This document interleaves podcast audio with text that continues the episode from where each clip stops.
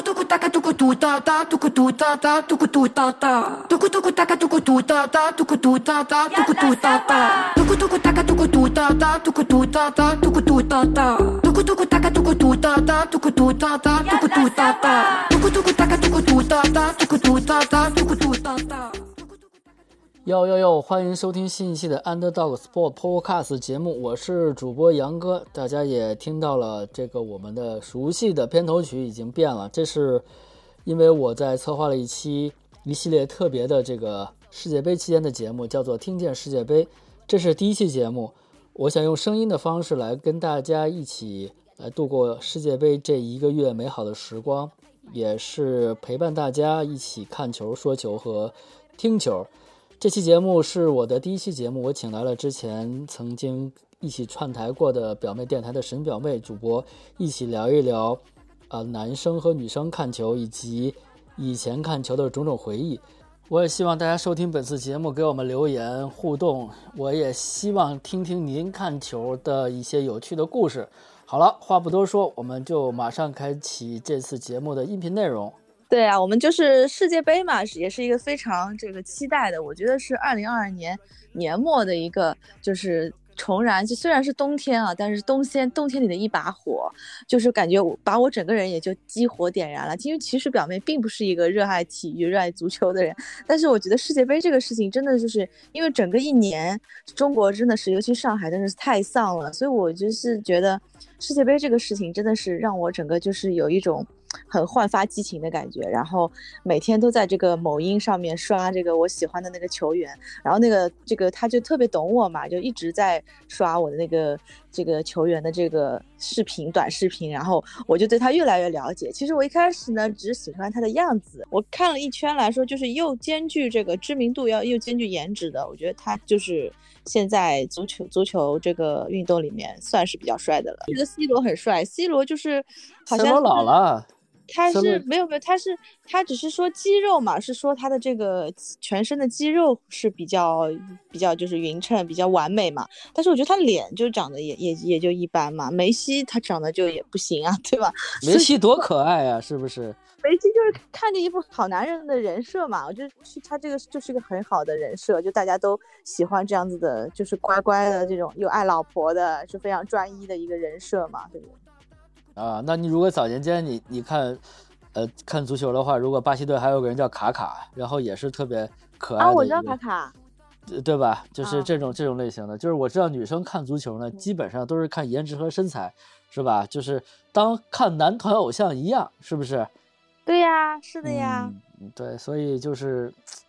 跟我们这直男还是不太一样啊，不太行，卡卡还是。那还是内马尔比较比较帅一点，但是如果我说我我我就是觉得是谁的球技好，我我认为是罗纳尔迪尼奥，就是小罗，我会觉得是比较就是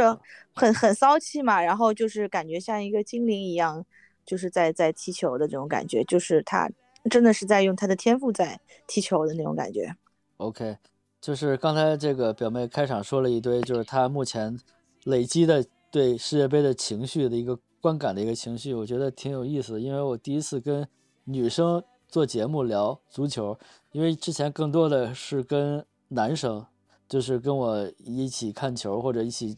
差不多的一块看球的一些男男男男生吧去看球。对对，所以对女生来说 真的是不太了解，所以。我我先就是表妹这个话题来说，首先表妹第一个说在冬天里一把火，这也是第一次这个世界杯在北半球的冬天进行。一般大家都知道这个世界杯是在夏天进行，各大联赛都结束的时候，就是上赛季和下赛季的期间，然后踢这个比赛，不会耽误他们的那个职业联赛，就是常规的这个对对对，什么欧洲杯啊什么的。对，就是各大的五大好五大呃联赛吧，欧洲的五大联赛等等的，或者南美的一些联赛。但是这次就不同，因为这个举办地在卡塔尔嘛，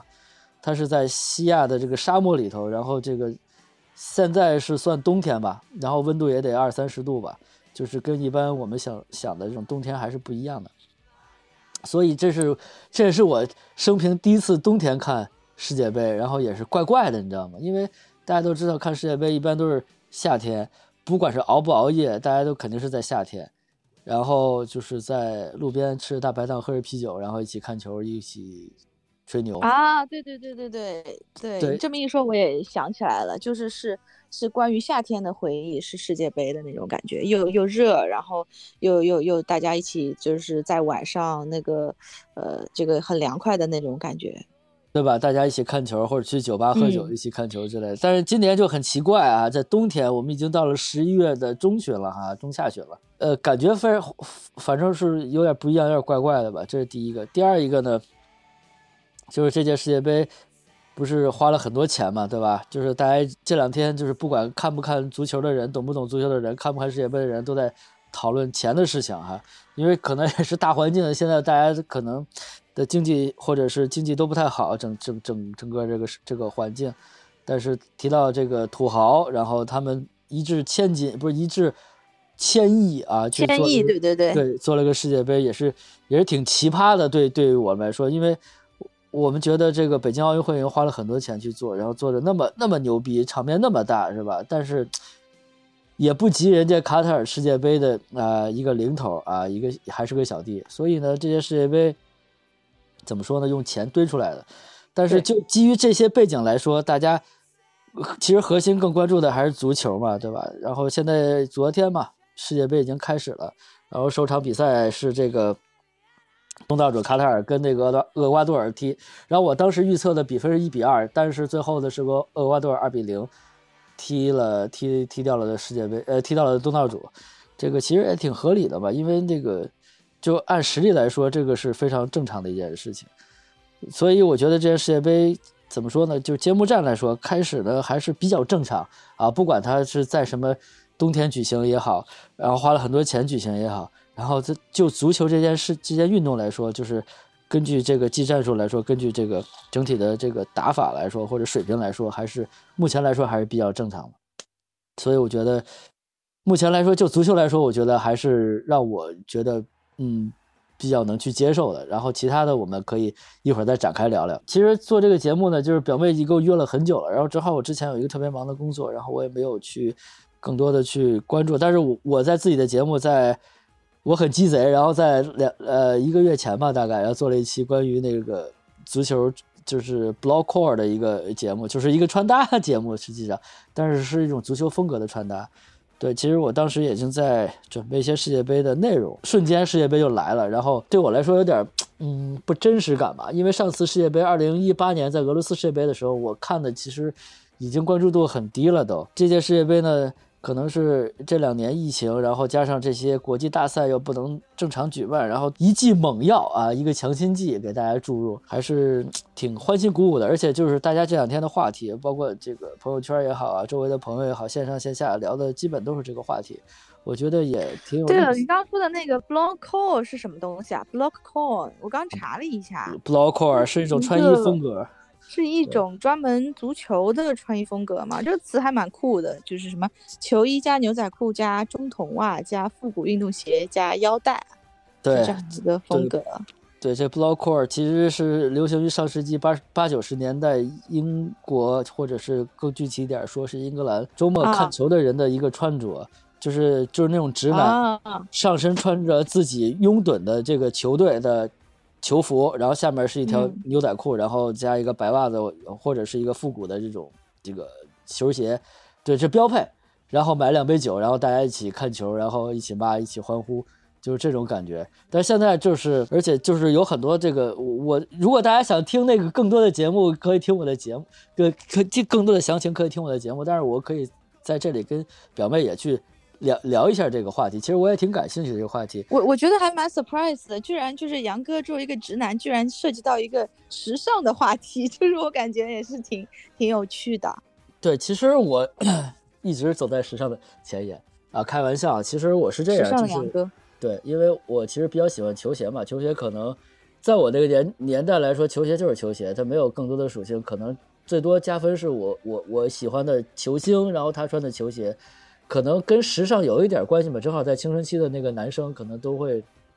受一下自己的不不一样的，因为大家上上衣和裤子穿的都是校服，只有鞋子可以穿自己自己能选择的东西，所以这是唯一能体现个性的部分吧。然后从那个青春期的时候开始，正好是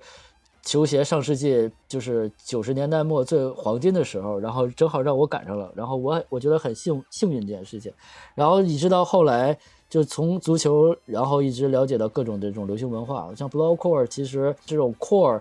有好多 core，你知道吗？以前我们说的叫什么什么风，比如说这个是森女风，这个是什么食草风等等等等的，然后现在这种话已经不流行了。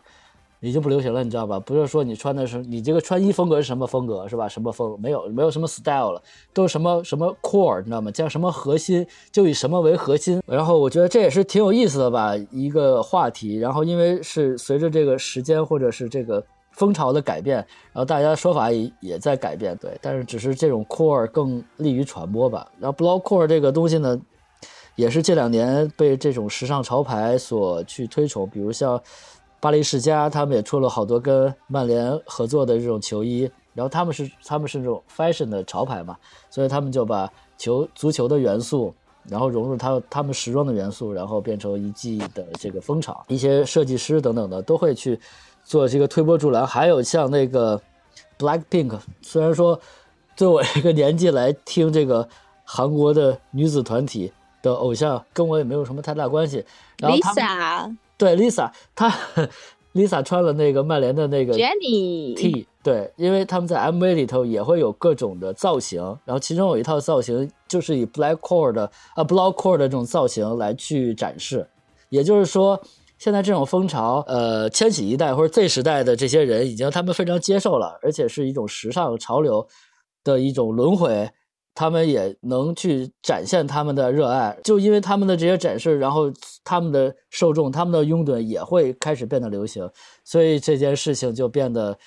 慢慢的流行起来了。而且就再加上这个世界杯的这个加持，所以现在 block core 像这种穿球衣的这种风潮，可能会第一个会被大家接受，被更多的人接受；第二个可能也会在男生或者女生之间会流行，因为以前穿球衣更多的是男生男生嘛。因为他可能有自己喜欢的球队啊、球星去支持，但是女生可能就不太会穿这种很土、很傻的这种运动服，看起来，对吧？但是现在已经已经也是转变了这个观念，然后变成他们生活中的一部分。我觉得这是一个很好的一个一个发展。因为我后今天想了一个特别有意思的问题，就是那些男性荷尔蒙那么旺盛，他们无处释放，其实体育运动是一个最好的一个诠释，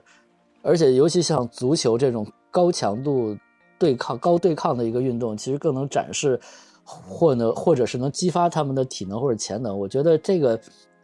引申出来，就像古代打仗一样吧。但打仗就是肯定要分个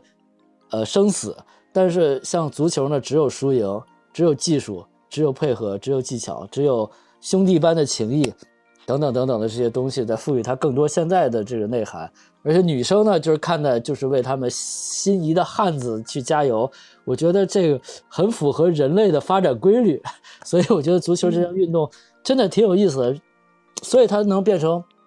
世界第一大运动，而且你也知道，在世界杯期间，无论男女老少都会谈论足球。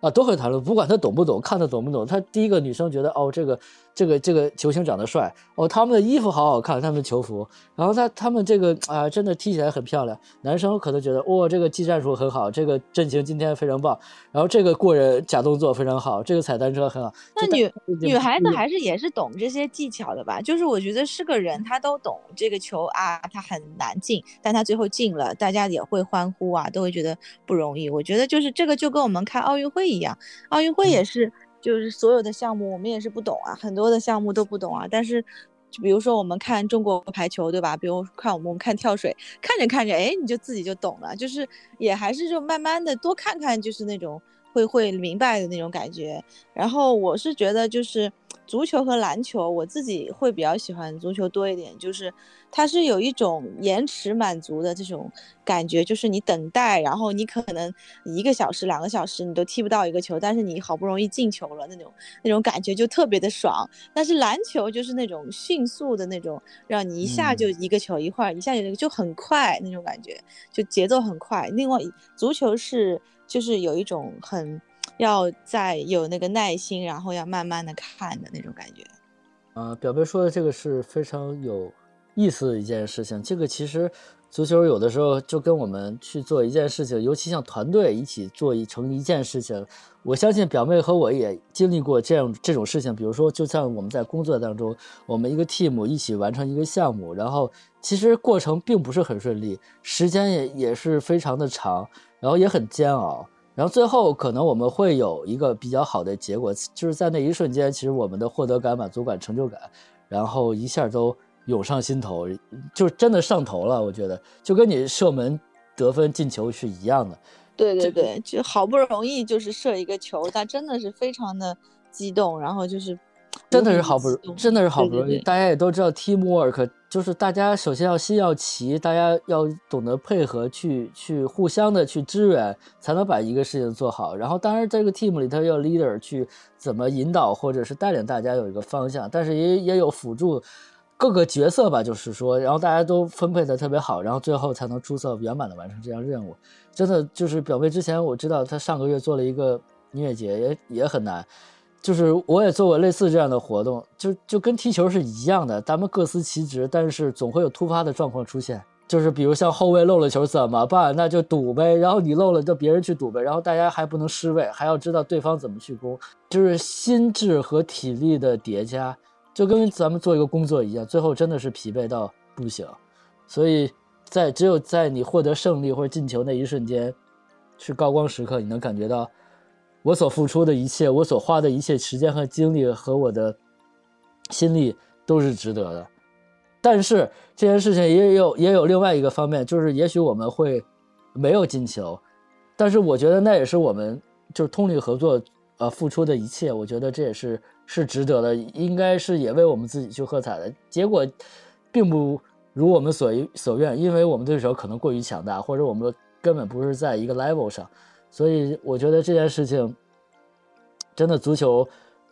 啊，说的有点就有点悬了啊，说的就是有点像跟人生和工作、事业，就反正我们生活中很像很像。所以，我觉得他才会让那么多人的那么多人会去喜欢和记住。而不像其他的运动，可能，嗯，你很快就能得到一个结果，或者是，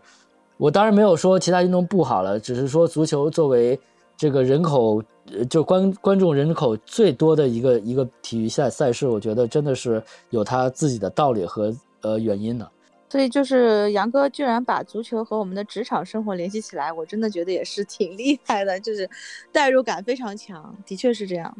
对，因为其实我早先早年间看球，我觉得或者是小的时候，就在很小的时候，年轻的时候我也踢球，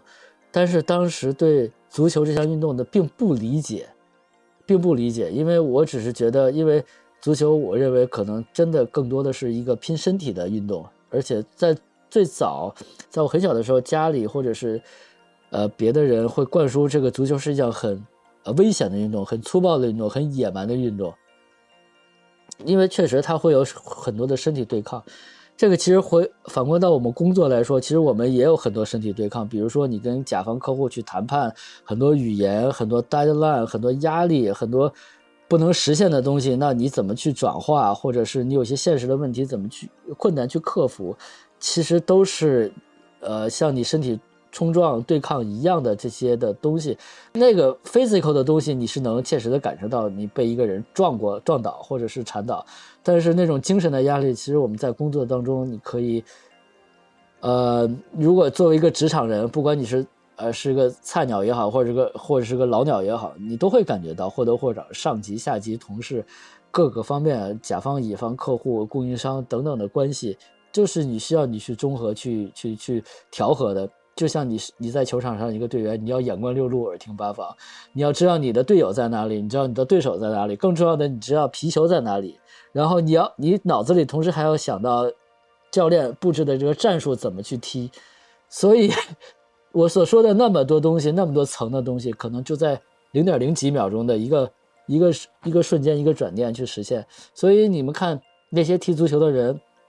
真的挺不容易的。如果踢得好的人，我觉得真的是上上天老天给他一碗饭吃，是有天赋的。他能把这个球踢好，所以能踢好足球的人，在这个世界上并不是很多。但是有天赋，然后再加后天的努力，就是真的跟我们工作一样。可能可能是我最近的工作真的太坎坷了哈，然后有感而发。对，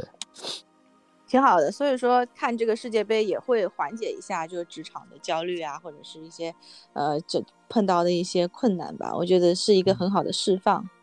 对，而且像现在就是，我不知道表妹是从什么时候开始看所谓的世界杯或者足球比赛的？呃，我是我印象当中最早的应该是初中的时候，中国第一次加入世界杯，啊然后呃，我忘记是哪一年了，是中国队对哥斯达黎加队。非常的印象深刻，也非常的耻辱。然后，呃，当时因为中国是第一次进入世界杯嘛，然后学校是特地停课，然后当时我那我们学校有有班级里面有电视机嘛，全学全学校在那边看世界杯，老夸张了，就是真的是中国中国人就是全民足球，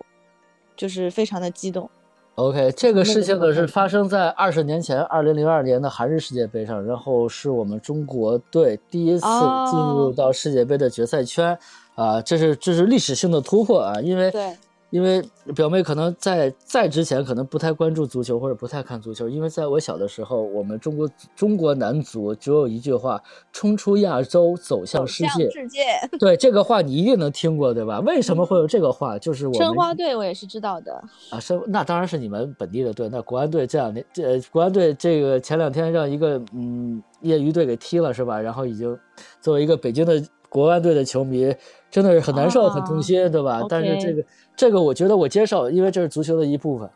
足球的一部分，因为足球真的能给你带来很多的东西。它不仅仅是进球、欢笑、快乐、痛苦，其实很多的东西是你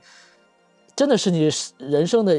一个缩影或者一个写照。真的，你你可以看看很多世界上的比赛，就跟很多人的生那个人生轨迹真的很像。然后又说回来，零二年世呃，就是我最早看世界杯的时候，可能我不知道你的听你的你的受众是不是都是九零后。我第一次看世界杯的时候，九零年是意大利世界杯，意大利世界杯。九杯，零年，对。九零年，那你应该也挺小的，啊对，就是八九没有八八岁。八 八岁就开始看球。对，这个这个要感谢、感谢老杨，我爹，就是我爹，啊我爹我爹是个球迷，因为我爹从小在他上学的时候就在踢校队，踢个前锋，踢个踢个中锋，他哦，对，然后他从小最喜欢的两项运动，一个是足球，一个是乒乓球。足球在三十几十年前已经踢不动了，然后老老老爷子现在打乒乓球，我现在还打不过他，真的真的就是，嗯，真的老爷子就是我不知道这个姜还是老的辣。姜还是老大，对。然后为了这事儿，他跟我我妈还在家里买了一个乒乓球台，乒乓球桌，对，啊然后俩人在家修炼，因为现在可能疫情，大家不太能去公共区域打打打球，然后两两个人就天天带着我妈练。我觉得这个他们俩也真的挺有啊，挺好的夫妻，我真的挺非常有非常有感觉。就乒乓球也是我们国球嘛。对对对对。然后说回来，然后我爸在九零年的时候，因为九零年应该也是中国中央电视台第一次转播实况转播的世界杯，我如果没有记错的话，因为在之前我看了很多意大利足球甲级联赛集锦，当时在八十年代末的时候，中中央电视台中国中央电视台中央电视台只有两个频道，中央一台和中央二台。然后在每个礼拜六的下午，我忘了是四点到六点还是五点到六点，会有一个一到两个小时的意大利足球甲级联赛集锦，就是在会播上一周，因为那个足球都一周一周的比嘛，上一周足球甲级联赛的集锦，就是哪个队对哪个队，然后怎么比分是什么样的，然后谁进球了，然后怎么样怎么样的，大概是这么一个状况。所以在那时候我就知道意大利足球非常牛，然后像什么那不勒斯啊、佛罗伦萨、桑普多利亚。呃，米兰呀、这个佛这些这些罗马这些城市，我当时就耳熟于详了，你知道吗？虽然说我根本不知道那些地方在哪，也不知道意大利这个地方在哪，但是这些城市呢，就是因为足球，就是到了我到了我的耳朵里面。然后九零年说回来，九零年意大利世界杯那那个那届世界杯的主题曲特别好，特别的好，叫《意大利之夏》。那个作曲作曲家是在两年前做八八年汉城奥运会手拉手的那个作曲家，莫叫什么莫兰迪哈，我我我我记不太清了，是个意大利人。所以那个哥们儿，那个老爷爷非常非常牛，因为他在之前八四年的时候，在洛杉矶奥运会的主题曲也是他做的曲，所以你就知道老爷爷有多牛。当然，在零八年奥运会的时候，他也给咱们做了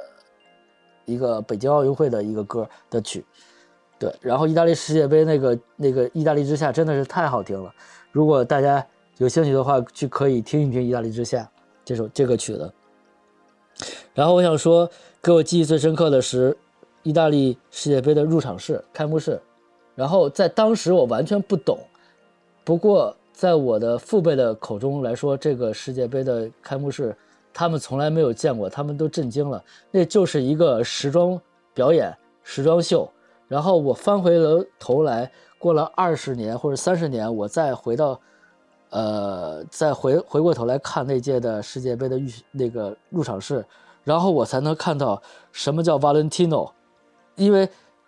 在我当时不知道这些都是什么，全是大牌，全是 Valentino 怎么又有关系了？你回你要回头看，就有全是时装的大牌，然后那些模特在走秀入场，你懂吗？全是意大利的时装大牌，什么 Gucci，因为是意大意大利的世界杯，意大利就是 fashion 的国家，对什么什么什么 Armani，什么 Gucci，什么。这个这个我刚才说的那个叫什么来着？Valentino，Valentino 就这些意大利的这个潮，不是能不能说是潮牌，这些意大利的奢侈品奢侈品牌，对对对，他们的品牌加上他们的模特入场，你现在都不可以想象这件事情。对，现在好像没有了，没有了，因为在当时我是完全不认识这些品牌的，以至于二三十年后，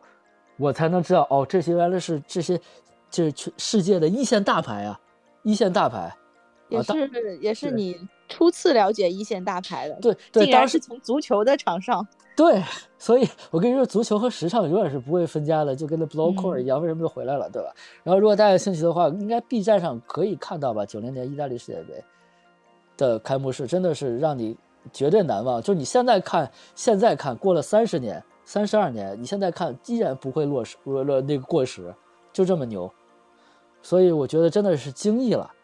我我我我我翻回头来，我才能懂很多事情，因为当时才八九岁，你说能懂啥？什么也不懂，然后也没有相关的知识储备，所以这个，我觉得意大利人做这个足球还是非常浪漫的。然后第二次看就是九四年美国世界杯，然后第一次也是看到，呃，在美国举办这种世界性的大赛嘛，然后九四年世界杯。我跟大家说一个事儿，大家可能什么都不不记得哈，就是忧郁王子，就是罗伯特巴乔，就是意大利的那个足球名将，有一个小辫儿的那个哥们儿叫罗伯特巴乔，特别帅的一个哥们儿，然后就在九零九四年美国世界杯的时候，为意大利踢丢了一个点球，这个已经变成世界杯历史上的一个经典的画面，也是忧郁王子，然后这个伴随他一生的一个画面，大家。一定要回去看一看九零年那个美国世界杯，然后就到了九四九八年的法国世界杯。这届世界杯其实杨哥已经长大成人了，呃，也没有长大成人，已经初高中了吧。然后那会儿电子游戏啊等等的这些，呃，泛娱乐化的这个世界杯的东西就到达了我们身边。而且那首歌就是《生命之杯》，瑞奇马丁唱那首歌，大家肯定都能耳熟能详。那首歌。Go Go Go！阿嘞阿嘞阿嘞，对，这 Cup of Life 就是九八年世界杯的主题曲，对，瑞瑞奇马丁唱的。虽然说瑞奇马丁后来唱了什么歌不记得了，但是这哥们儿一战成名，对吧？一首一首歌就可以。一唱成名，一扭成名。对，一扭成名。小哎，对，你看的肯定是扭。对，都是都是他的那个电动马达臀嘛。对对对，跟他的那个 MV 里面是一样的嘛。对，所以你你说现在这些画面，你说起来都是历历在目的，就是你非常有画面感，然后你就能知道他在一边手舞足蹈的去一边唱歌一边跳舞，对吧？然后这是一个，然后然后就是二零零二年的世界杯，然后韩日世界杯是韩日世界杯，这个我终于和杨哥重合了，这个对，终于重合了，已已经来到来到了新世纪，是吧？已经过了两千年了，对，零二年韩日世界杯也是中国第一次。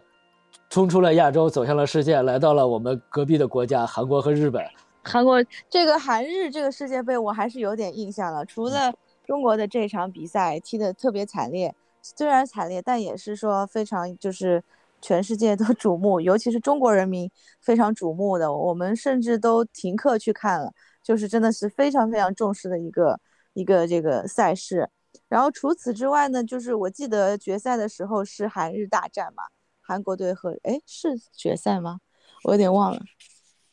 呃，决赛的时候啊，就是零二年零二年那个世世界杯的时候吗？应该是哦，不是决赛，是那个日本和韩国，应该是角逐第二名还是第四第三名还是第四名？反正是，呃，后来是呃，当时是主办国是韩国还是日本来着？韩国和日本联合举办的呀，这是第一次世界杯有两、两个国家，就所以叫韩日世界杯，对对，共呃共同举办。对，反正就是我记得场上，呃，就是一半是韩国，一半是日本球迷，好像就是他们球迷之间的这种互动非常的呃夸张，就是、嗯就是好像是谁的声音大，然后另外一边就就要要争争取要超过他之类的那种感觉，就是不仅仅是采就是球足球队之间的这个战役，也是球迷之间的战役那种感觉。对，现在想起来真的挺幼稚的，是吧？不过这个是幼不幼稚呢？这就是足球，也是足球的一部分嘛。对这个也是现场氛围嘛，就是这种就心理上的一种作用，也是挺重要的。对，韩日世界杯就是我们这个亚洲国家的韩国第一次历史性的突破，打进了这个决赛圈啊，半决赛圈，然后夺得了这个第四名。因为当时他们是把意大利淘汰了，然后就是，呃，当时也有非常很多这个这个怎么说呢，就是就是就是这个这个历史性的历史性的画面吧。然后我忘了，呃，对，韩国确实把意大利淘汰了，然后就进了这个决赛圈四分之一决赛。对进了四分之一决赛。然后最后被土耳其踢掉了嘛，然后那届的冠军是巴西和德国，然后巴西队得了冠军。对，巴西那个时候是小罗嘛，呃，当呃小呃当时小罗就是罗纳尔迪尼奥是吧？那个小对对对，对当时是三 R，你知道吗？就是那个罗纳尔多、里瓦尔多和罗伯特卡洛斯，然后组成了三 R 舰队啊，然后这对，卡洛斯也也很棒，卡洛斯我也是有印象的，对罗都是这伯特卡洛斯两个人，小卡跟卡洛斯就是长得也是怪怪的，但是就是像真的就是像一股旋风，他们说他外星人嘛，就是那种感觉。对，然后当时那个叫什么那个大罗，叫罗纳尔罗纳尔多，然后剃剃了一个什么福娃头，就是那个福娃，就是啊。咱们年画里那个福娃的头，然后那个嗯。很非常经典的那个画面啊，然后他们夺得了这个冠军啊冠军，因为在上上一届世界杯，九八年世界杯是那个罗纳尔多第一次参加世界杯，然后他们夺被巴呃被法东道主法国队，然后这个踢踢踢败了，然后他们夺得了亚军啊。对，嗯然后然后就是来到了这个零六年德国世界杯，当时杨哥已经上上学了，然后有有一个女同事，这个疯狂的喜欢周杰伦，我也不知道为什么，然后就是也爱看足球，然后跟那个表妹一样，就是一个颜值控，然后也是看了当时的德国国家队这些男模或者意大利国家队男模队啊，然后就如数家珍啊，如数家珍，这个帅，这个更帅，这个更更帅啊，这个没有比他还要帅，然后啊，对对对，就是其实就是对于这个偶像，我也是从就是大概大学时候开始吧，就是我之前有上海有一份报纸叫《生姜服务导报》，就是他啊在有一个我一小时候就经常买，然后他有就是做世界杯的专题，但是他们不是做那个球星，他们是做球星和老婆的专辑，就是看谁的老婆美，谁的老老婆好看那种。就是，所以我当时就有研究了，在那个年代，可能也是就零零几年，还是一零八年啊，零六年还是，呃，应该是一几年，一应该是零七年，哎，我给忘了，应应该就差不多这个年纪时间。然后就当时的那一批球星，我很我记得印象很深刻，有一个人叫劳尔，就是呃也啊是那个西班牙队的，劳务他是金童啊，劳尔冈萨雷斯是西班皇家马德里的对哦，这哦，这个应该是我初中的时候，不是大学，初中的时候。OK 那个也是很久以前了，对吧？对啊对啊对啊，劳尔当时的金童，还有一个英格兰英格兰的前锋叫欧文，欧文，对对对，现在欧文现在也是在，我看他在这个腾讯视频里面有担任这个特别解说，然后他已经是一个中年大叔了，就已已经有点发福了，就不跟小年轻时候那个样子，还是已经是相去甚远了。嗯，这个对吧？这个很正常嘛，对吧？随着年龄的增加，然后，对，你继续讲。呃，然后零六年德国世界杯就是我想想，德国世界杯能说什么呢？德国世界杯，呃，最最最最最能让大家那个提起记忆的就是那个黄健翔黄老师的那那那个啊，黄健翔，我刚想说黄健翔，结果他就是在黄健就是在零六年出对出出圈的火起来对的，对的，啊对的，零六年就是他那个好的过他进去了，亚坤他哎，他他不是一个人对吧？就是他就是黄咆哮，你还不够咆哮，黄健翔多咆哮啊！点球点球，是吧？就是对对对，喉喉咙哑的声嘶力竭那种感觉，就特别激情。就特点，因因为他出圈也是因为他就是打破了这个中国的解说员比较冷静，因为中国人一般都是解说都非常冷静，很很就是理智的那种情况，但他就是一个就是咆哮嘛，就失去理智的那种感觉。我觉得这个才是怎么说呢？足球的意义吧，就是他喊出了这个大家球迷的心声，对吧？对啊、对啊、对啊、所以我觉得这个，这个，这个什么呀？这个，呃，零六年世界杯就是给我留下最深刻的印象就是这个黄老师，黄健翔老师，黄老师解说门，解说门，然后就来到了这个零六年，就来到了一零年，一零年是是哪儿？是非洲南非啊世界杯。不知道大家还有没有印象？南非世界杯，我就记得那个主题曲特别好听，是那个夏奇拉唱的《哇卡哇卡啊，不是 This is Africa》，对，是呃，我看是吧？所以是那个哥伦比亚，不是南非，是哥伦比亚啊。是是是是南非，南非世界杯，二零一零年南非世界杯，你放心。对好吧。，This is Africa，能能是哥伦啊，比亚吗啊南？非。对吧啊，二零一年南非世但界杯，是但我知道那个夏奇拉，夏奇拉是哥伦比亚人，好像。我不太记得，反正我知道他是那个西班牙队的皮克 皮克的老婆，老婆。对，所以呃，南非世界杯那那届就是特别有意思的一个道具啊，就是南非人们用的一个那个乐器叫乌乌祖拉啊，乌乌祖拉就是呜呜那种小喇叭，然后大家可以看到那个球场上老是那种跟苍蝇嗡嗡嗡一样的那种，那个就是乌乌祖拉的效果，而且也是从一零年的时候吧，中国有个地方就一炮成名，那个地方叫义乌。啊，当年所有出的小喇叭、所有的旗帜、所有的这个球迷用的头的假发，全是从那个义乌来去这时候义乌生产的，生了还是崛起了？崛起了。了。对，然后从那个时候一、今年嗯，你说。呃，从那个时候就是全世界都知道啊，中中国的小商品已经就是可以发展到全球了，然后而且就是第一次也是说到中国就是只有男足没有参加到这个世界杯，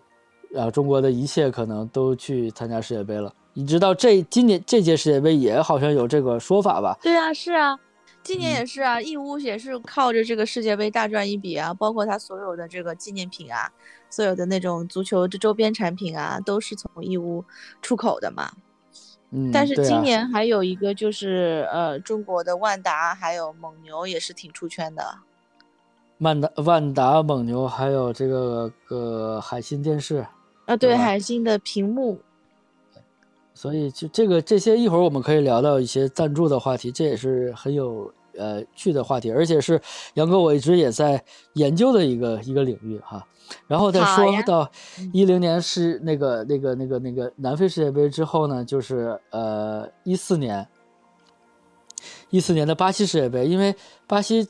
呃这两年挺有意思的，因为它是先举办了世界杯还是先举办奥运会吧，反正就那两年吧，一四年一六年的时候。对，然后巴西的世界杯也是一开始被人诟病，因为巴西的治安不是很好，然后场地修的也不是很好。但是那届世界杯呢，也是顺利的举行吧。然后我只记得巴西的那个吉祥物是个小狮子，好像是一个黄色的一个小狮子。对，然后那是。对，那一届是这个德国得了，德国把阿根廷踢掉了，德国得了冠军，然后梅西啊再次这个铩羽而归啊，梅西铩羽而归，因为当时梅西已经被寄予厚望，就是是否能再续写这个当年马拉多纳的这个风采啊，然后当然马拉多纳当时还活着嘛，然后确实很很很悲壮嘛，得了一个亚军。然后再往后就是一八年的俄罗斯世界杯，然后这个离我们很近了，已经非常近了之前，对俄罗斯世就是非常的有趣，它就是在我们的疫情爆发之前。对，然后当时大家看世界杯的时候，看完世界杯还憧憬两年之后的这个东京奥运会嘛。那谁知道一九年之后，奥东京奥运会就变二零二零年东京奥运会就在二零二一年举行，对吧？对然后以以至于我们我们这个中国的举办的这个呃二零二二的这个冬奥会也是蒙上了一一层阴阴影，对吧？这都是我们最近这几年的一路坎坷一路走来。不过现在这个今年的卡塔尔世界杯，这个有点一扫阴霾那个样意思吧？无论是从投入啊各个方面啊，就是都做得非常的好嘛。虽然说它是很奇怪，是在一个冬天举行，只是我们没法喝着啤酒看大大排档我。觉得挺浪漫的嘛，就是它是在那个圣诞节有一个决嗯赛嘛，我觉得也是挺有趣的一个事情。你这一浪漫就是浪漫的土耳其是吧？就是，呃，这么一说，就是可以安慰到大家嘛。但是其实卡嗯塔尔的温度其实也不低啦，也并不是在他那边其实也是夏天。啊，对，它四季如夏嘛，对吧？夏天更热，可能会达到 四五十度的高温，白天，所以他们的比赛都是在下午或者夜里举行。啊，夜里举行。嗯，对，我记得卡塔尔多哈应该卡塔尔跟中国北京时间差五个小时吧，好像是，所以基本上小组赛的球还好，大家基本是都是在这个叫什么呀？都是在这个这个这个呃一九点到十二点都能看到这个小组赛的比小组赛的这个节目，但是如果进了这个淘汰赛之后呢，可能就会夜里这个两三点或者两三点、三四点才能看到这个这个比赛。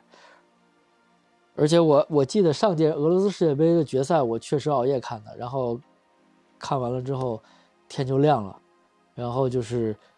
喝了一杯咖啡去上班。对，但是我觉得，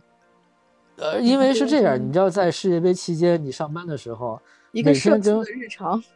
对，每天跟同事，尤其是男性同事聊的啊主要话题就是昨天那场球怎么样，所以必须得看完是吗？必须你必须有谈资，你知道吗？你必须得跟人聊说这个队昨天的发挥怎么样，某个球员他那脚球踢的怎么样，真臭还是真好，哎对吧？呀，得很细节。对啊，要不然你没法跟人聊天啊，对吧？就是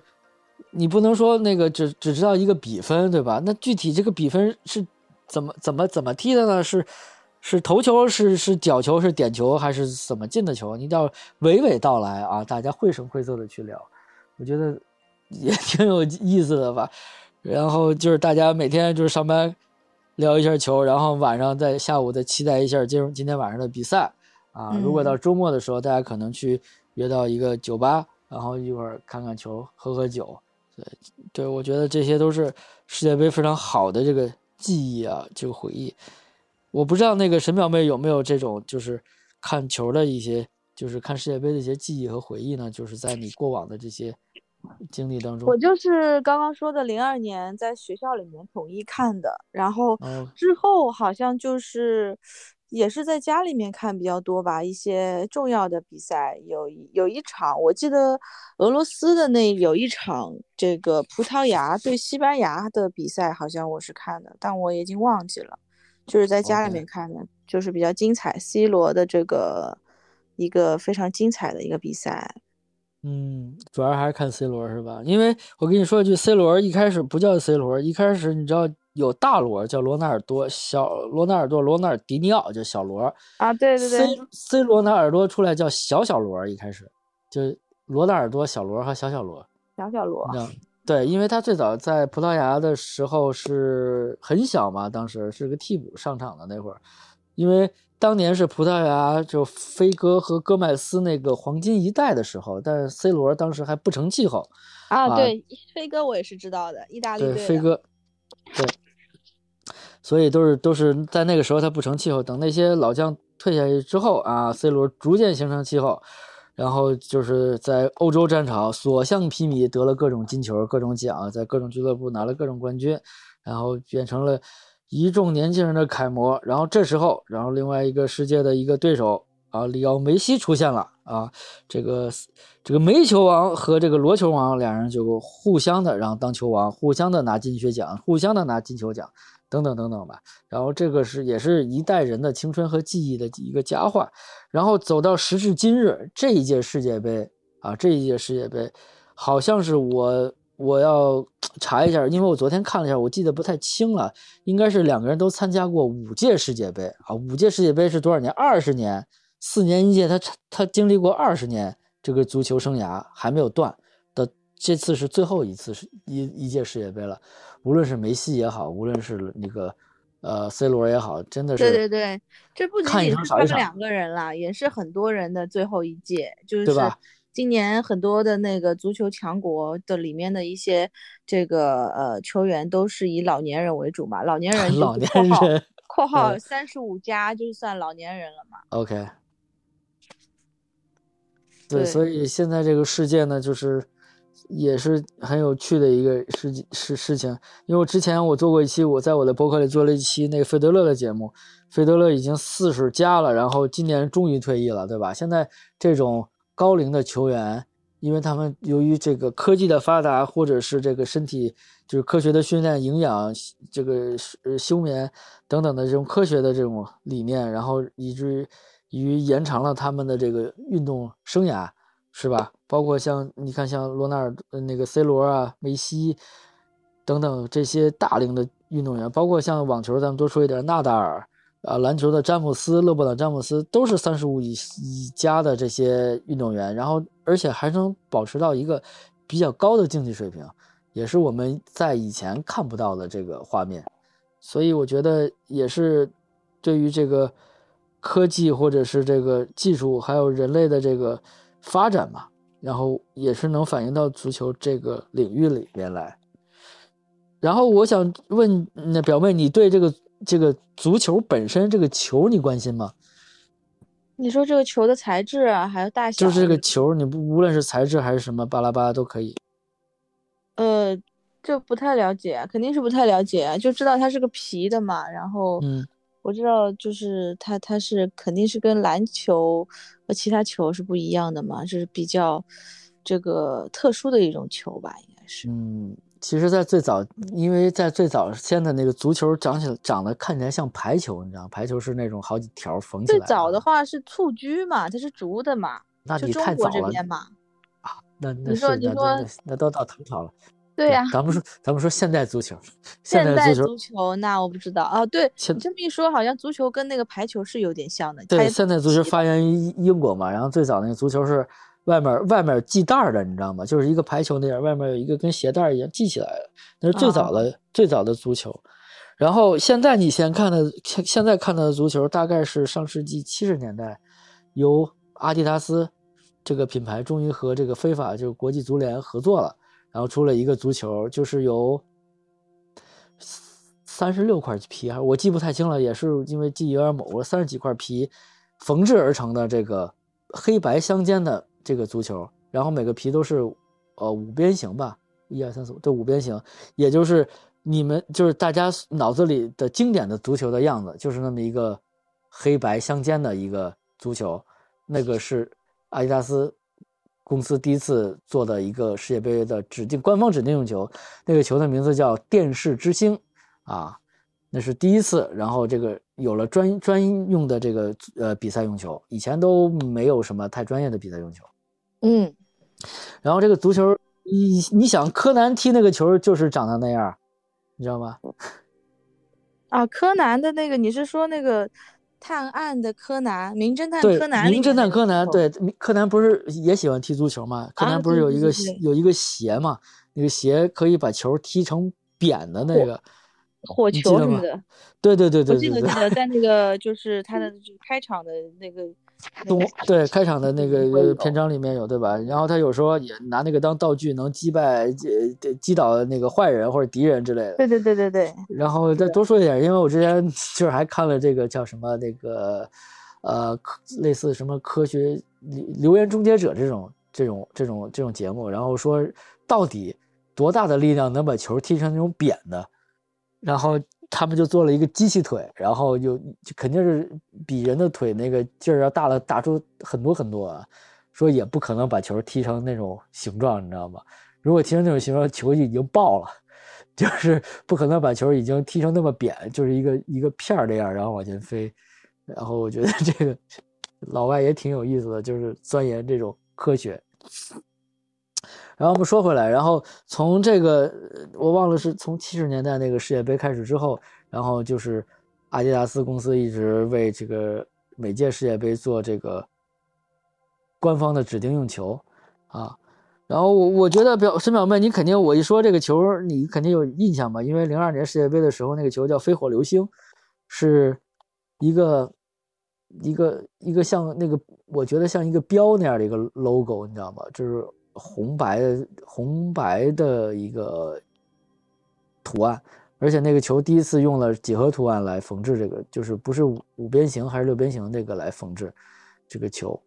叫飞火流星。那个球当然非常火，因为你知道吗？因为当时杨哥踢球的时候也去买这个球嘛，然后正管的球当时肯定买不起嘛，好几百，然后可能就是嗯买一些。呃，盗版的球啊之类的，然后就是在一些，但人那个真正的球呢，就是颜色不会掉，你知道吗？我们那个球呢会掉色，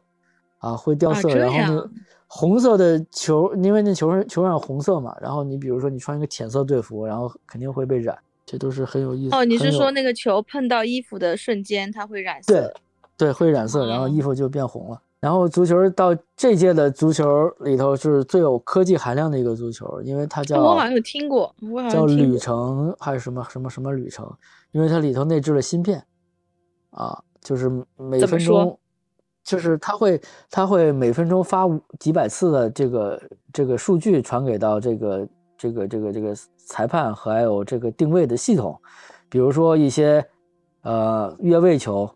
我我今天还跟表妹发了一个这个越位球的一个叫什么一个教程，我不知道你看懂没看懂？看到了，看到了，是一个视频。嗯，对。然后比如说像越位啊，还有一些就是由于肉眼不可辨知的有些球，你知道会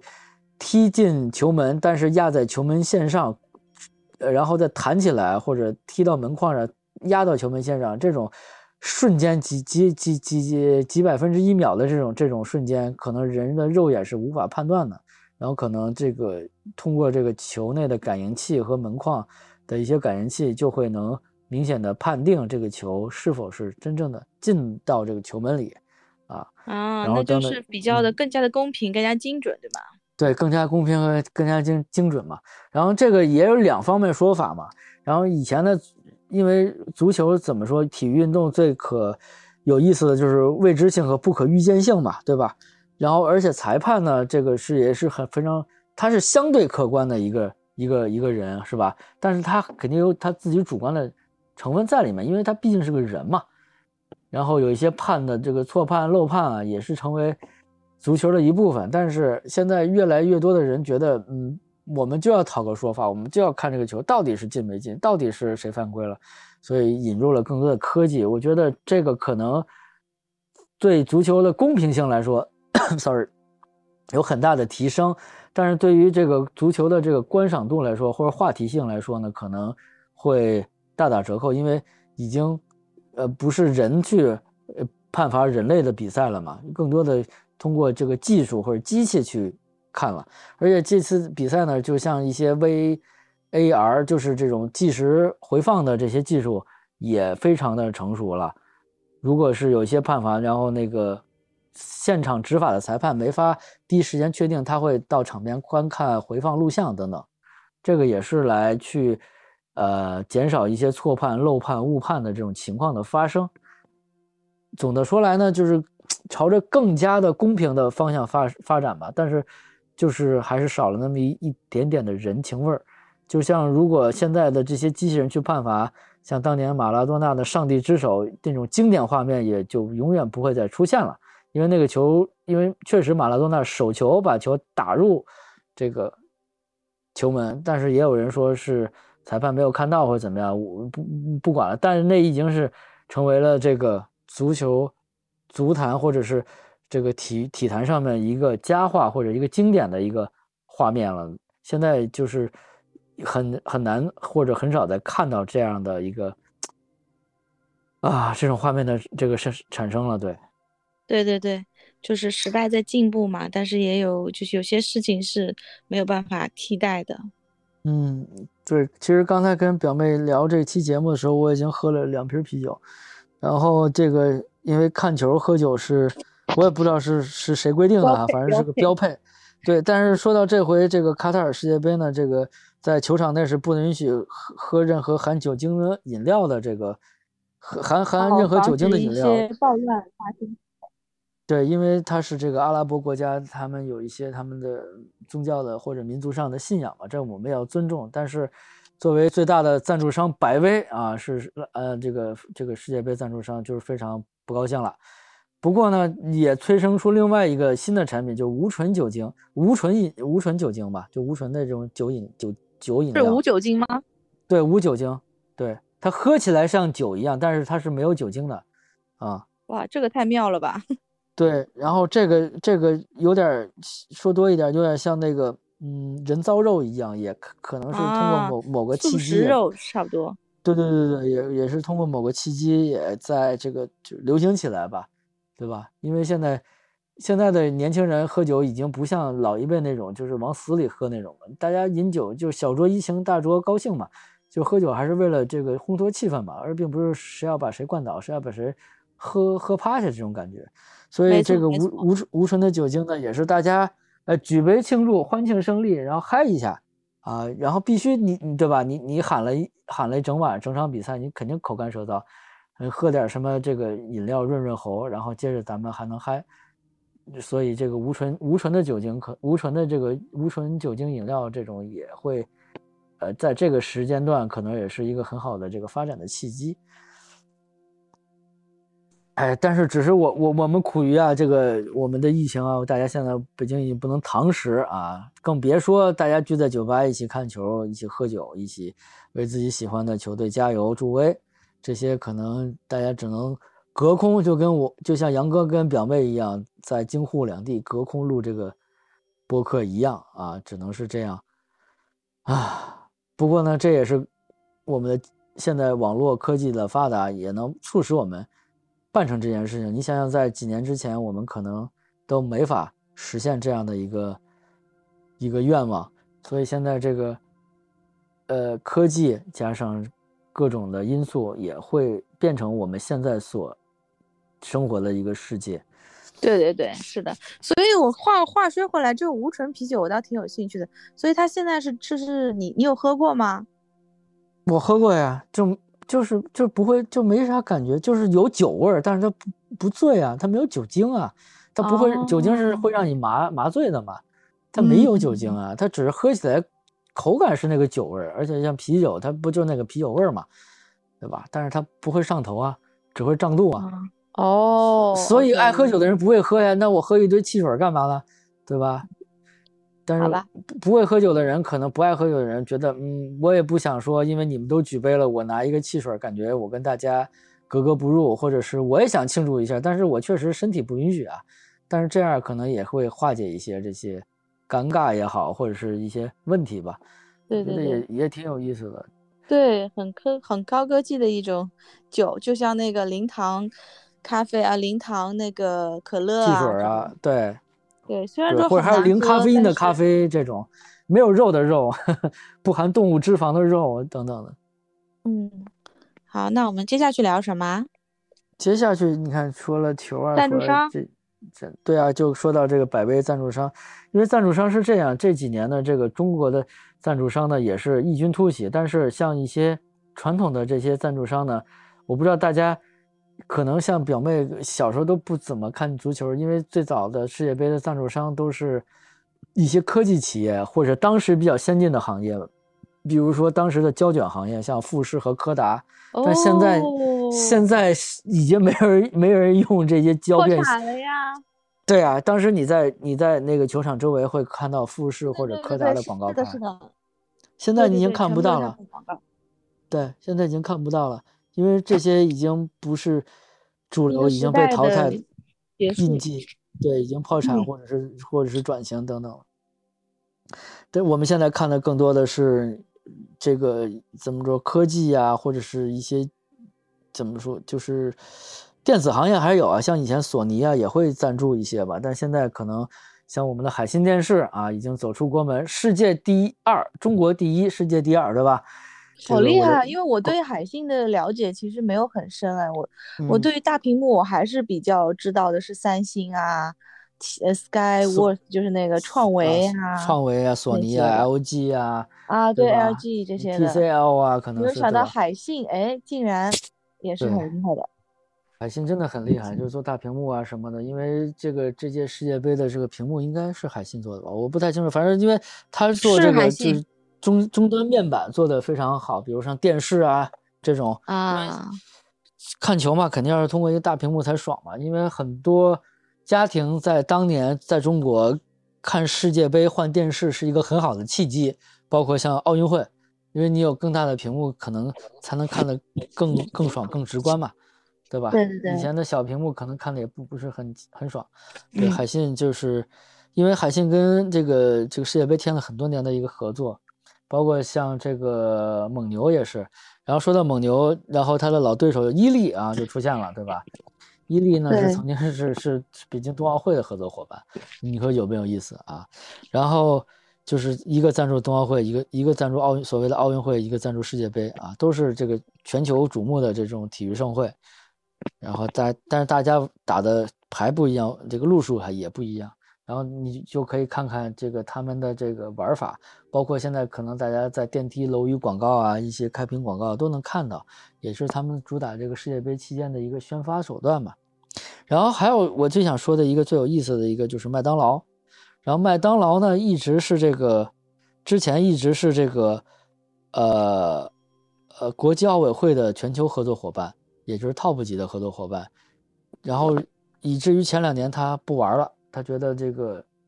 呃，奥组委这个是要的这个这个呃这个国际奥委会要的太多了，然后呢，他转头玩更垂直的领域，就来到了世界杯，啊，你可以看到在世界杯上可以看到这个麦当劳的广告，然后最有意思的这个，不知道大家看没看昨天比赛，麦当劳在场边的广告除了它的英文啊，还有那个。中文汉字简体汉字，麦当劳。对对对对对，是的。对这个，我想，呃，直直接一点嘛，就是给中国大陆这个本土的人看的嘛，对吧？然后说到这个时候呢，我就不得不说到二十年前，在二零零二年的时候，当时我在上大学，然后当时在去麦当劳打工，然后当时麦当劳也是推出了这个球迷套餐。然后有这个麦香金猪，我不知道大家有没有印象，麦香金猪是炸猪肉那个丸子，球迷套餐，对，然后没印象。不过我倒是不知道杨哥竟然去麦当劳打过工，这也是我刚知道的事情。对，所以我对麦当劳还是有一定感情的，对，然后也也是有些理解的。然后 麦香金猪，然后当时麦当劳零二年世界杯的时候，麦当劳。做了一个很大胆的创举，就是在所有他的门店里放了电视、电视机，然后可以实时转播那个比赛画面。而且大家也都知道，韩国和日本跟中国只有一个小时的时差，基本上我们是同步的，他们只比我们快一个小时。所以我那届世界杯看的是最爽的，就从不用熬夜看，你知道吗？就下午的、中午的球就是中午看，下午的球就是下午看，晚上的球就是晚上看。对，然后就晚上为什么爽呢？就是而且在夏天。大家真的是吃着路边摊，喝着啤酒，跟全世界人同步在那个时间段看着这个，这个这个就在旁边的国家踢的世界杯。然后我觉得那是真的是最爽的、最爽的一一一个一个比赛。而且再往前推，小时候在比如像美国的比赛啊，像法国的比赛啊，世界杯啊，我当时就是都不太理解，我爸一定要夜里起来看。然后后来我哥我哥长大了，然后那个我哥跟我妈说，那个九点我就睡觉了。然后夜里三点让我妈妈 让我妈妈叫他起来，然后看比赛。然后我家当时最疯狂的是，就是我们爷仨嘛，爸、我爸爸、我哥哥和我们三个男三个直男一起看世界杯。我觉得现在想想，虽然说今年我们三个人在三就是在同一个城市，然后也是被封封控起来了，然后大家不能见面。然后，但是世界杯，我觉得我我们仨肯定会同时看的。对，我觉得很棒啊，就是有一个。这个家人一起看球，就是有个传承嘛，就是会更加有这种氛围啊。像我家就是家人都不是很喜欢体育，所以我我看球其实也就是说有机会就看，不可能说就大家就一家一大家一起一起看，这种感觉肯定是最棒的。哦，对，因为我们家四个人嘛，当时就是我们三个男的都看球迷，对我妈肯定也看，然后我我我妈肯定也看的很多，然后也也很懂。但是在家里呢，可能就是纯的纯的是这样。比如说我爸喜欢当年的荷兰队、阿根廷队，那就我也受影响啊，意大利啊，这个没办法呀。就从小就我爸就喜欢这些球队，如数家珍。然后我想想，后来我到他那个年纪看球，我也一样。然后后来我到了他现在这个中他中年的年纪，我也一样。然后他现在是老年，我不知道我老年是不我也一样。我觉得足球真的带给了很很多吧，包括小时候也踢球嘛，然后也去买一些国家队的队服。我在我那个 blog core 那期节目也说了，我第一次买的是国家队的中国国家队的队服。尽管尽管在时隔十几年之后，中国终于在沈阳五里河那场比赛赢了赢了之后冲出亚洲，因为十里河那个体育场已经变成一个中国足球的一个圣地了。哎，这说起来都是都是很多的回忆，是吧？对啊，我觉得挺好的。就杨哥通过这个世界杯也去去想了解、回忆了、回想了自己以前一些很美好的东西。我觉得就是足球可能对男孩子来说，和他们的成长啊，跟他们的整个的生活啊、人生啊，其实都会有很大的关系。以前可能觉得看球就是看球，或者是有朋友看球我就看球。现在世界杯对于我们 marketing 的人来说，它是一个热点。OK，所以说。作为营销人来说，其实是就是，就算你不爱来足球，你也得就是关注这世界杯的进程，因为这可能跟你的营销会挂钩啊什么的。我这样说可能有点功利哦，但是就是大概就这样，也是一个看球的理由。OK，但我觉得就是任何事情不怕晚也，或者怎么样，都是你要找到一个契机。也许你一开始存着功利，存呃那个怀着功利心去看这个比赛，因为你要。为了你的工作，或者是你的你你的你的谈资、你的热点等等，但是这个确实会影响到你的你的生活，就因为这个是怎么说呢？因为毕竟是世界第一大运动，是吧？你或多或少大家都会去关注到这些球星也好、球员也好、球队也好、国家队也好，这些东西是逃不掉的。你说内马尔就是他之前也是就是天选之子啊，然后就签了 Nike。然后后来呢，就是跟 Nike 分道扬镳，现在签了彪马，这些也是也是一个好的话题，就是他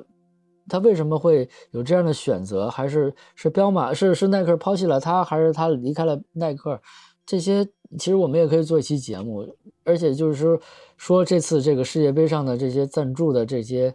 呃，不论是场边的赞助啊，球衣的赞助啊，其实大家谈下来都是一个商业嘛。但是我们坐下来看球就。就踏踏实实的把这个球看好啊！但是这些东西我们也没，也不是说要避免或者避讳嘛，这些是也是可以拿来去谈的。我而且我觉得也都是，呃，很有意思的话题。如果展开来聊，我觉得真的是因为以前都不懂嘛，以前只是只是傻傻的单纯的去看球看比赛，但是现在更多的这些科技啊、金融啊等等等等这些东西，它是个复杂体，它不。不单单是那么简单的一一场球赛，但是我们看球的时候，那就纯粹享受这个球赛就好了。好的，那就是想问一下杨哥，对于本届卡塔尔世界杯有什么期待，或者是想要这个看的一些球队？呃，卡的世界杯球队，你看我刚才说了，比如像阿根廷这种必看啊，英格兰必看，然后我还喜欢德国队也必看，然后这几个球队。无论是谁赢谁输，然后都是我的心头好啊。然后我也我也希望有一些其他的球队能进行一个突破啊。在上届这个俄罗斯世界杯的时候，就是有一个冰岛队，然后出圈了，对不对？然后那个国家很小，然后那个全是业余球员，然后能打进世界杯的决赛，然后也是让人津津乐道的那些故事。所以说，但是今年有一个强国，他没有进世界杯，意大利队没有进到世界杯。对，挺神奇的一个事，所以就是要不说好看呢，就是不是说你强你就一定行，你有各种机缘巧合，你的球员啊、球队啊，然后你的成绩啊和你的对手啊，还有抽签分组啊、小组赛啊、天气啊等等等等因素，所以足球是一个特别精算的一个事情，因为所有就是做呃足彩分析，就是买买足球这个呃彩票的，或者是这个啊买球的人，就是他们要经过一系列的分析，才能得出一个盘口。这也是另外一个话题。虽然说我也没有涉及啊，但是我只是略知一二，也挺有意思。因为他们所考虑的因素特别特别的多，然后在这个大数据的数据的模型之下才能算出来。然后胜平负啊，让几个球啊，谁怎么样的主场客场优势啊等等的。然后如果有有有喜欢这个话题的朋友，我们也可以去探讨这个问题，也是很有很有意思的一个事儿。哎，只是我觉得这届世界杯呢，就是又是就就是换代的一个感觉嘛，就是老的一代呢就终将要谢幕了，然后迎来新的一代，然后新的一代呢，可能就是对于杨哥这一代的人呢，就慢慢的不会熟知了。我所熟知的那些老一代的人呢，已经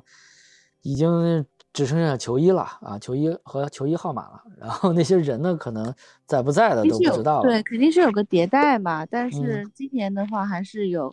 这个梅西跟这个 C 罗的最后一舞吧。可能就是这两个球星大家也到底配不配？是不是？啊，姆巴佩，对对对，迪里安姆巴佩。但我觉得就是江山代有才人出嘛，每一届的世界杯肯定都会出现一些黑马或者是一些新兴的。球员，我觉得这都是在意料之中的嘛，那不可能就是一直都是这些老的球员称霸这个球场嘛。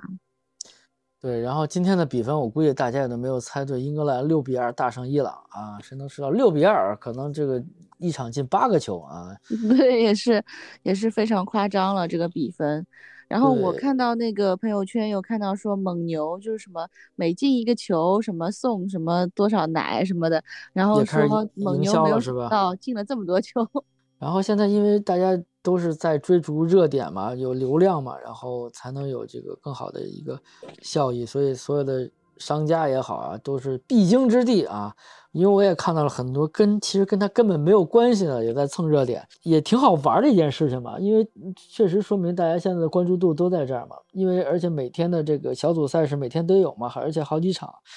大家的话题也会有很多。各大的平台像高德，我就看到他们就是有猜测预测的，然后有极客也有预测的，然后小红书也有预测的，就是每一天你都可以预测，就是哪一个球队能够。这个出现啊，赢啊之类的，这些啊，我觉得就是满足了大家这种猜测的这种心理嘛，就是对吧？你说到预测，我忘了是这个南非世界杯的时候吧？不是有一个章鱼保罗嘛？然后那个章鱼每回都啊，对对对对，章鱼保罗，章鱼保罗对吧？你看也是世界杯的一部分哈。虽然那个那章鱼早就挂了是吧？那可能，可是他每回的预测都会，这个大家也是图一个乐也好啊，也是很很很。很期待这件事情，每天那个章鱼保罗也是在给那届世界杯留下了一个非常非常深刻的一个印象。但现在就是也也没有了这些这些这些这些东西。我们也可以找找一个，那天我可能找一小猫小狗，然后那个预测一下啊，就这个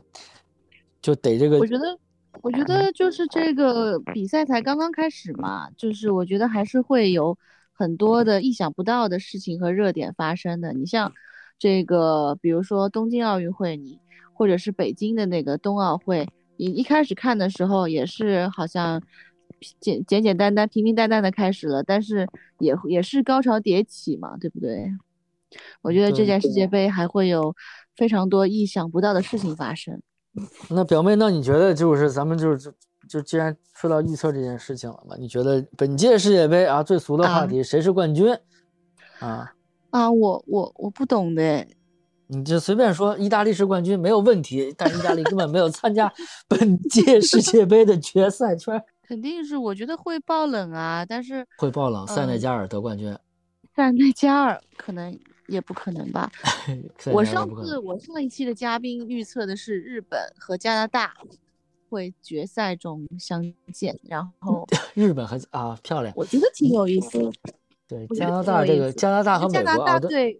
换的话还是挺好玩的。但是我觉得不可能，因为在历世界杯上面好像都没有爆过冷，都是意料之中的，对吧？嗯，对，起码是一个强国。那杨哥的预测是什么呢？冠军？预测啊，我觉得可能是德国和阿根廷之间吧，因为有一个冠军。那还是有点保守了。那不是那对啊，我这个很那个很中肯啊，我我对经过就分析了。理性了。对啊，这你你说我说塞内加尔得冠军，你这一一看你就是没睡醒啊，是不是？对对吧？你说突尼斯得冠军，你这谁信呢？是吧？你哪怕你说个墨西哥得冠军，但都有可能。那其实墨西哥也是个传统的强队，是吧？啊，克罗地亚，你说哥斯达黎加得冠军，你这哥斯达黎加在哪儿，很多人都不知道啊，就得冠军了。你说，那肯定是不可能。但是格里斯达黎加也不是什么差的队啦，我觉得。嗯、反但是冠军可能还是有点距离，对吧？反正我觉得进了这个这个这个这个决赛这个这个决赛圈的这些球队吧，都是都是好样的。都会为我们奉奉献这个精彩的这些嗯比赛。对，我觉得虽然说中国队没有进到世界杯，可是就是还是满满的中国元素嘛，在整个的世界杯的这个氛围当中，我觉得这也可能是我们这个中国人在世界杯的一点点参与感和亲切感吧。那当然了，你看这个球场我们帮着建的啊，嗯，这个地铁我们帮着修的是吧？啊，地铁也是我们修的，这当然道。，这这我们这个高铁技术这么成熟，赶紧输出啊，是吧？反向输出。OK，啊，这这个沙特这个国家哦，再多说两句，这个叫什么沙特儿，这胡说。那卡塔尔这国家，我刚才就今天看了一下，说这国家两两百两百八十八二百八十八万人，然后常住常住人口是八十八万人，然后另另外两百万人是劳工，嗯，你你觉得逗吗？然后说这个国家就跟青岛差不多大吧，啊，这么小，那、非常小，而且好多地方是沙漠呀。但是世界原油储备好像前三嘛，对啊有的是是油，哎，有的是油，有的是钱。对，有的是油，有的是钱，所以他这次也是特地花了这个很大的代价，把世界嗯的世界杯搞过来嘛。所以我我真的觉得就是有钱任性。嗯，但是人家那个这两天也也也也那个财政部长还是什么人也人也这个辟谣了，或者是人也否认了，说这两千呃两百亿美金不不不不是真真的是那个就是怎么说呢？不是真的就是人傻钱多，我们很多钱也是为了投入基建嘛，对吧？基建一搞，这个以后还能用以后还能用，对吧？人家包括人家也是要申办这个二零，我想想，二零二四、二八、三二年的亚呃奥运会嘛，人也要申办这个嘛。人说世界杯我们都能申办了，奥运会也可以啊。可能如果要这样的话，可能奥运会又得那个夏季奥运会可能又在冬天打了啊，可能嗯这个夏奥在冬天弄，嗯，也挺对，先先在世界杯先先试一下对觉。，主要是这个国家人家这个在大街上装空调，你受得了吗？人家球场都有空调啊，新风系统啊，这对对对，我听我听这个说了，好厉害呀，真的是太豪了，毫无人咱性。咱们都想不到这种，这可能也跟我们国家的这个技术有关系啊。我觉得其实我们援助帮助他们去做这些事情很好，但是也有一，咱们再说个负面的新新闻啊，因为他们这些劳工呢，多数来自于东南亚，比如像印尼啊、柬埔寨啊、越南啊、泰国啊，还有一些来自非洲啊，这些劳工啊，就是就是盖球场啊，就是修基建这些人。然后我今天读到一个一个新闻或者一个故事嘛，说有一个非洲的小伙儿就喜欢足球，然后呢，他们那村招工，然后他说能为世界足足足坛啊添砖加瓦，然后哥们儿就去了，然后做出贡献，然后去了来到了这个卡塔尔，确实是添砖加瓦来修这个 来修这个足球场来了。啊，然后那个修完了挺郁闷，一天也干干十个小时吧，十几个小时的工作。然后他是特别喜欢踢足球，但没想到以这种方式来实现他的足球梦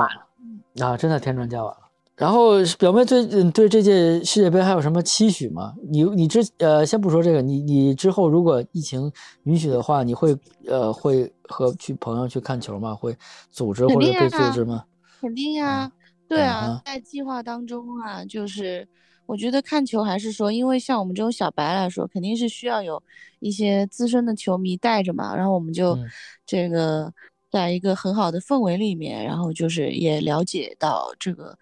足球的知识啊，然后就跟大家一起看看球啊，然后就是聚聚会啊，我觉得是挺好的一个放松的方式吧，也是一种参与感。因为其实一个精彩的进球也是让人是非常快乐的。OK，其实就跟表妹说的一样，其实我们看到呃更多的这个看足球啊或者世界杯的一个是呃参与感、氛围感嘛，就是在那个氛围之下，大家一边聊聊球一边喝喝酒，其实那个感觉还是真的很不错。对，杨哥也也期待这件事情的发生，但是现在杨哥所在的这个区域呢，就是不能堂食。啊，然后大家只能居家，然后也是，嗯嗯，很无奈吧。但是我觉得可能这个毕竟会过去嘛，对对对，过去嘛，这只是这一阵子嘛。上海好像还行，上海还是可以的。但是其实也是说要注意防护，这个是最重要的。因为你如果说一旦封掉的话，就得不偿失嘛。对对对。所以我觉得就是，就算是你在这个。呃，酒吧里面看球也是要注意防护，戴着口罩，我觉得是最安全。因为这酒吧里面空气也不好，然后也很黑，对吧？然后我觉得你这个嗨起来又把口罩，这口唾沫星子会挺多的。嗨起来戴口罩啊，反正就是，反正还是大家就是做好防护嘛，这个事情，对吧？那现在这个我们也没有办法啊，然后该做核酸各做做核酸啊，该做防护做防护，然后该看球看球，该聊天聊天，我觉得。在这个疫情下嘛，也是一个难忘的经历、难忘的记忆吧。你多年以后，你回回头去想，有一年戴着口罩去看世界杯，肯定是你，也不是你了，在大家这一代人的一个共同的记忆和回忆吧，对吧？是的。好了，那我们今天的这个节目应该说是告一段落吧，应该是已经聊得透透的了。因为现在呢，其实就是这个世界杯才刚开始，所以呢，还没有太多的一些这个话题可以聊。就是可以在这个开始了之后，我们肯定会有一些，比如说精彩的比赛呀，然后或者是一些热点事件啊，我们可以讨论一下。对啊，我们还有一个月的时间呢，对吧？然后也希望那个各位听友，然后多多跟我们互动留言，对对对对，点赞我们的节目。对对对，我们也想跟你们去聊聊球，一起。去，呃，说说球，看看球。如果有机会的话，你们能线下我们一起约着看个球，我觉得岂不美哉？哇哦，有可能都已经约上了。对，其实，因为我们有共同的话题，我觉得我们一开始聊起来就不会那么的尴尬嘛。而且就是在世界杯这个大的氛围之下，一起能呃相遇，然后并一起看球，一起聊天，我觉得是一件非常有幸的事情。大家都是球迷，对对对对对对对。好了，那我们本期的节目就这样快乐的结束吧。那快乐的结束啊！再次感谢表妹的邀请，我们下次节目再见，拜拜。拜拜。